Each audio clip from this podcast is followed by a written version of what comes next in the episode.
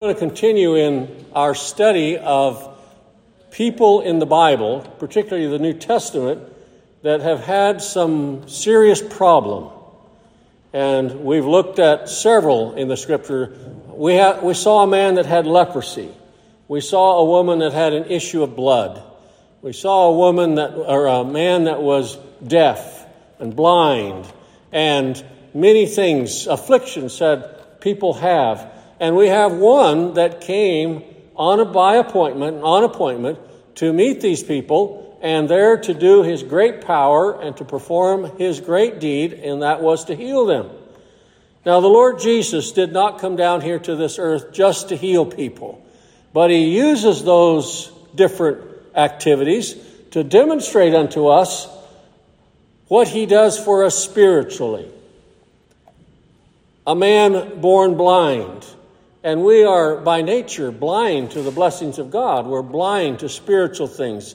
And a man had leprosy, and we find out that leprosy is such a picture of our state by nature. We're born sinners into this world.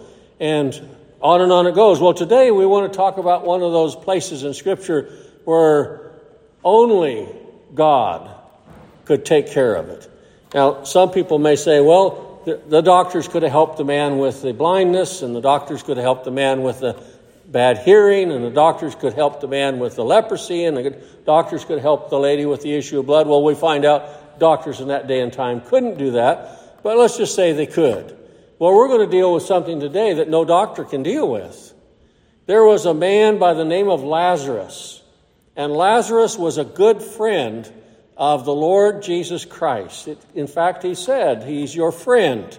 And what a blessing. And it's found in the 11th chapter of the book of John, John chapter 11. And we're going to read a few verses here in John and make some comments about this great event that the Lord performed when he was called on to deal with his friend Lazarus. Now, there are three wonderful statements that are made about God. And number one, we find that He is omnipotent.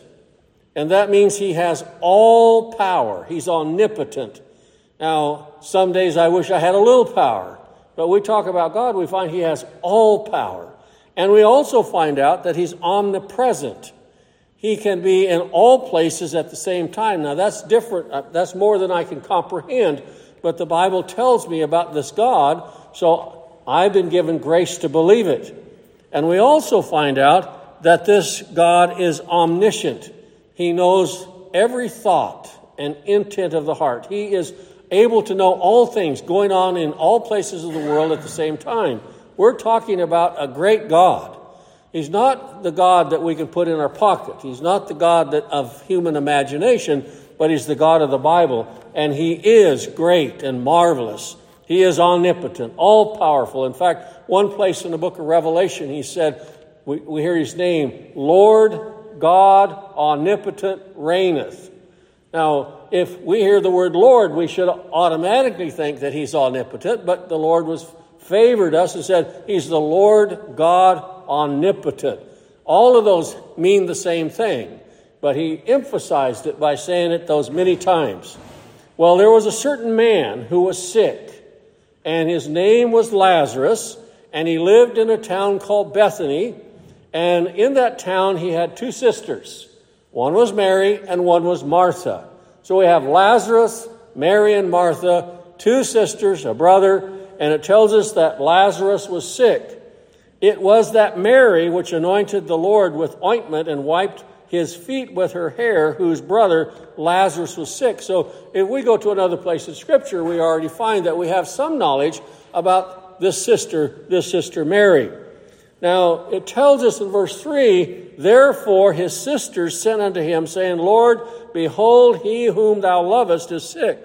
Now, that's such an interesting statement that was made. How they delivered that message, maybe by a servant, maybe by note, but anyway, it brought to his attention.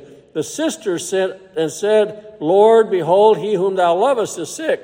Now, it wasn't until I was studying at this time that I realized that these ladies, these sisters, with regard to their brother who is sick and no doubt seriously sick, These sisters did not write a letter of demand to the Lord.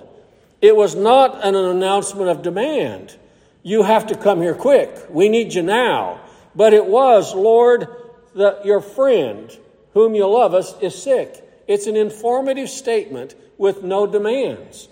And yet they mentioned in that the word L O R D. They understood that he could, if he would, heal their brother. Now it's up to God, it's not up to them. They were not making the demand. They were only saying an announcement. The one now we already know because he's omniscient, he already knows. He already knows that Lazarus is sick. He already knows that his sisters are writing a note. But they follow through and they make this announcement. They bring this information, and the Lord already knows about it.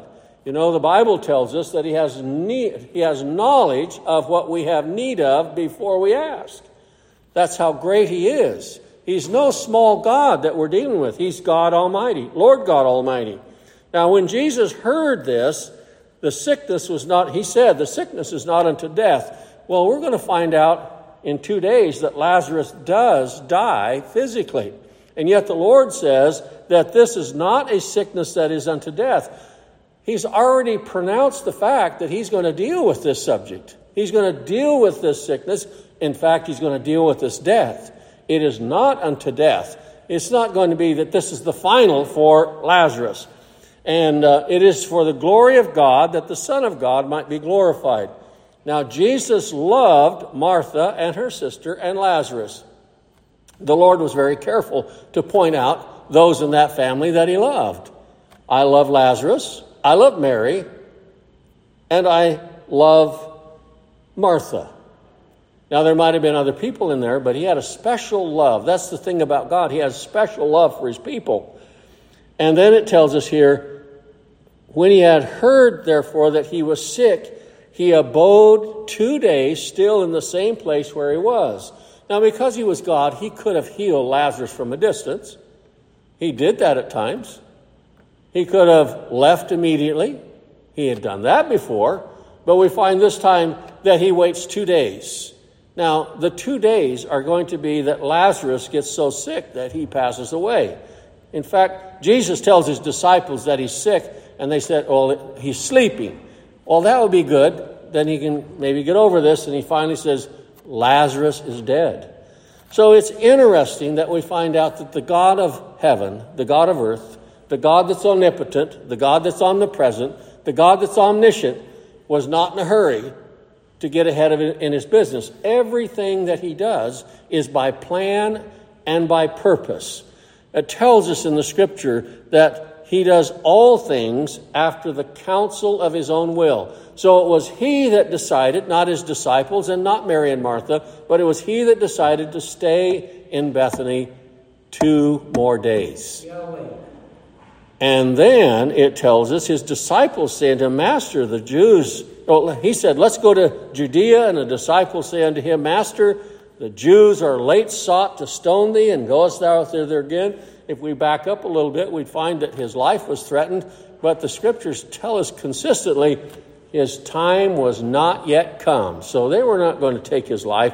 His time has not yet come. The disciples are concerned about going back because they don't know all about the purposes of God. And when the disciples heard the Lord say he's asleep, he'll do well. Howbeit, Jesus spake and said, He is dead. All right, now what's the Lord going to do? We find out, I'm glad for your sakes that I was not there, to the intent ye may believe. Nevertheless, let us go unto him. So the Lord Jesus, after two days of waiting, purposes to go where Lazarus is. Well, by the time he gets there, Lazarus has been dead four days. Took some time to travel. And Lazarus is in a tomb. Now, you know, to most people, this is an impossibility. We'll never see anything happen here. Well, we're dealing with the Lord God of heaven, the Lord God Almighty. And He has a purpose to demonstrate. No, the scriptures tell us a number of times that we by nature are like those who are dead in trespasses and sin. There's a part of us that's alive and animated, and we can use it to have different uh, choices. You know what? I had a choice this morning to have one kind of oatmeal or another kind of oatmeal, and I chose one kind of oatmeal. I have those choices, but by nature, we don't have choices to make towards God. We're dead in trespasses and sin, but we have somebody who is able to do that. So he leaves and he heads for Lazarus' tomb. When Jesus came, he found that he had lain in the grave four days already. Now, Bethany was nigh unto Jerusalem about 15 furlongs, and many of the Jews came to Martha and Mary to comfort them concerning their brother. Then Martha, as soon as she heard that Jesus was coming, went and met him, but Mary sat still in the house and said, Martha unto Jesus, Lord, if thou hadst been here, my brother had not died. But I know that even now, whatsoever thou wilt ask of God, God will give it to thee. Now, if you'd have come along, he would not have died, but I know whatever you do is right. And then she, he said, Thy brother shall rise again. And she says, I know he'll rise in the resurrection at that day. And he says, I am the resurrection and the life. He that believeth on me, though he were dead, shall live, shall he live. Whatsoever liveth and believeth in me, or whosoever liveth and believeth in me, shall never die. Believest thou this? Now we get down here that the Lord comes to the town and comes to the tomb. And he said, Where have you laid him? Verse 34. Then said unto him, Lord, come and see. Now, the shortest verse in the Bible is Jesus wept. Two words. Verse 35 Jesus wept. And some feel that he wept because Lazarus had died. Hmm, I don't know about that. I think he was weeping more over the, the uh, folks that were around there that didn't know anything about what was going on. Jesus wept, then saw the Jews, behold how he loved him. And some of them said, Could not this man which opened the eyes of the blind have caused even this man that should not have died? They understood that there was something about this man. He could, if he'd have came, but they didn't understand that it was him who would raise the dead. He said, Take away the stone. What that mean? Open up the grave. And the mother, Martha, the sister, said, oh, Please don't do that. In that climate and those days, he's beyond help and beyond hope. By this time he stinketh. He'd been dead four days. But Jesus is the one who deals with the impossibilities. He's the one that raises his people from the dead. He's the one that has the ability of healing the sick and the blind, and he has the ability of raising the dead physically, and he did that. Three times during his ministry, he raised someone that was dead. This is one that's been dead the longest, but we don't qualify death or dead. We don't say that one was deader than that one, or dead, deader, and deadest. We find out death means death. But Jesus Christ said, Said I not unto thee that if thou wouldest believe, thou shouldest see the glory of God? Then he took away the stone, they took away the stone from the place where the dead laid, and Jesus lifted up his eyes and said, Father, I thank thee that thou hast heard me, and I know that thou hearest me always. But because of the people which stand by, I said, that they may believe that thou hast seen, sent me. And when he had thus said, had thus spoken, he cried with a loud voice, and he said three words in our English language. Lazarus, come forth. He demonstrated all the power in, that it took to create the heavens and the earth in those three words Lazarus, come forth. Nothing is stopped by his words. He was able to create the heavens and the earth in six days. And the seventh day, he said he rested to demonstrate to us that we're not saved by our works, but we're saved in Christ. He's our Sabbath, and we'll rest from our work. Lazarus, come forth. And it doesn't say, well, it took him a week to get this job done, or it took him an hour to get this job done. It says, and he that was dead came forth, bound hand and foot with grave clothes, and his face was bound about with a napkin. And Jesus said unto him, Loose him and let him go. Now, Lazarus could not consent to his resurrection. He's a recipient of his resurrection. The Lord did not take into his consideration at all. Lazarus was called on and came out of the tomb, not on his own power, but by the power of God. He is alive because Jesus Christ said, Lazarus, come forth. Now, he that was dead came forth. Then many of the Jews which came to Mary and had seen these things which Jesus did believed on him, but some of them went their ways to the Pharisees. Now, they're the religious people, and they have a report that Jesus had raised somebody from the dead. And instead of saying, Would you try to get us an audience with that fellow? We'd like to talk to him. Their only thing that they could consider was how to put him to death. He's got too much power. Well, the Lord demonstrates that He is the one who takes care of all of our spiritual sickness, all of our spiritual death, all of our spiritual. We are healthy spiritually because of Christ. He's the one that gives us ears to hear, eyes to see, a mouth to speak to His glory, gives us hands to serve Him, gives us feet to walk with Him. He's the one that does that, and He raises us from the spiritual dead. And He doesn't ask us to get involved in that. He raised Lazarus from the Lazarus, come forth. Well, I'm so thankful in the spiritual way that one time the Lord came my way and said, Norm, come forth. I give you spiritual life. And that's what He did. And that's what He does. He gives spiritual life to His people and that life cannot be taken away. It is called eternal life that is given to his people. So, difficult things he's dealt with, but the most difficult was still just mundane to him.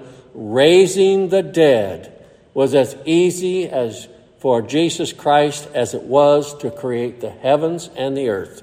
This is a declaration that he is omnipotent, he's omnipresent, and he's omniscient, and he takes care of his business as he alone can do. He raises the spiritual dead. Well, we'll ask Mike to come again and lead us in.